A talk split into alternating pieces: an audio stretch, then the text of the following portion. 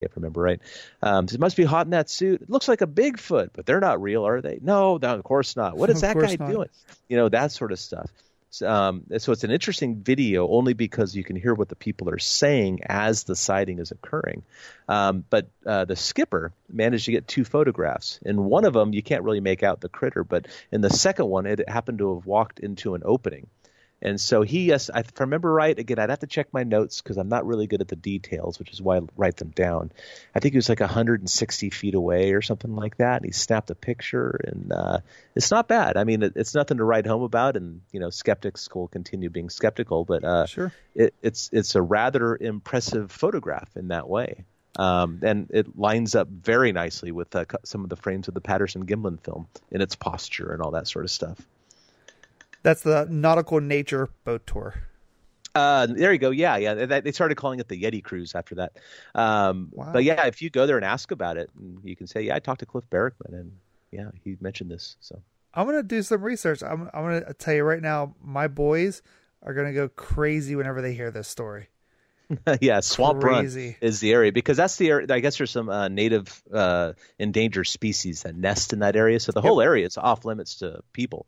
Um, but it's that whole area that, uh, and there's been other reports from um, from there as well. What is that, Lake Albert? Am I right in that? Uh, Arthur. Lake Arthur. Arthur, Lake Arthur. Okay, there you go. I knew it was an A, a name. Yeah, Lake Arthur has also had knocks and some other stuff happen down there too. So yeah, that's the spot. Yeah, we like to. You can rent pontoons on Lake Arthur. There's a private rental area, and we'll always go out. So I think that when we go to the Moraine later on this summer again, I, I think we're going to do that. Oh yeah, you should. You totally should. I'm going to do the research and, and, and find out about that. Cliff, a couple more questions here before we wrap up. Talk about some evidence because you keep talking about footprints, and I even saw online that you have a handprint impression. Oh yeah, I've got maybe about a dozen. I, th- I think now in the in the data here. Yeah, I've got quite a few footprints and um, like a, close to a dozen handprints. Got some knuckle prints. I've got a heel impression. Uh, and I've got a butt print for the thing sat in the ground too. So yeah, I didn't I didn't cast any of these. Um, you know, I just uh, right. I look for the data and I make copies and add them to the the data set basically. So, uh, but yeah, yeah, I've got a, a tremendous uh, data set of impressions of various parts of Bigfoot. So, last question here. Speaking of Cliff Barackman from TV show Finding Bigfoot, Cliff, you are not, um, what's the word here?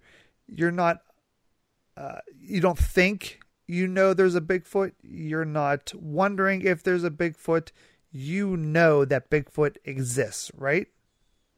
Well, yeah, the, the data clearly indicates it. The evidence is. I, I knew that they were real before I saw one because the evidence. You know, if people, you don't have to see something to believe it. You know, I knew mountain lions are real before I saw them. I, I knew that. I knew that atoms. I knew that you know the atoms were real because mm-hmm. the data indicates it. You know, something like a Bigfoot may seem so unbelievable to people, um, but that's because number one, people underestimate Sasquatches as well as most other animals. And number two, people overestimate themselves. See, I keep thinking of folklore and Harry and the Hendersons and what TV and, and everything really uh, wants to put out there and portray. Yeah, but you know, think about this. Like th- this is the.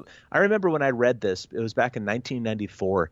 When I read this, that this was the first question that I couldn't answer because even nowadays, just for you know, just for giggles, I I, uh, I challenge myself and say, you know, what if these things aren't real? Like, and how could I explain this away?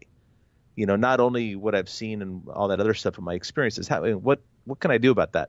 Um, and but this is the first thing that you know. Uh,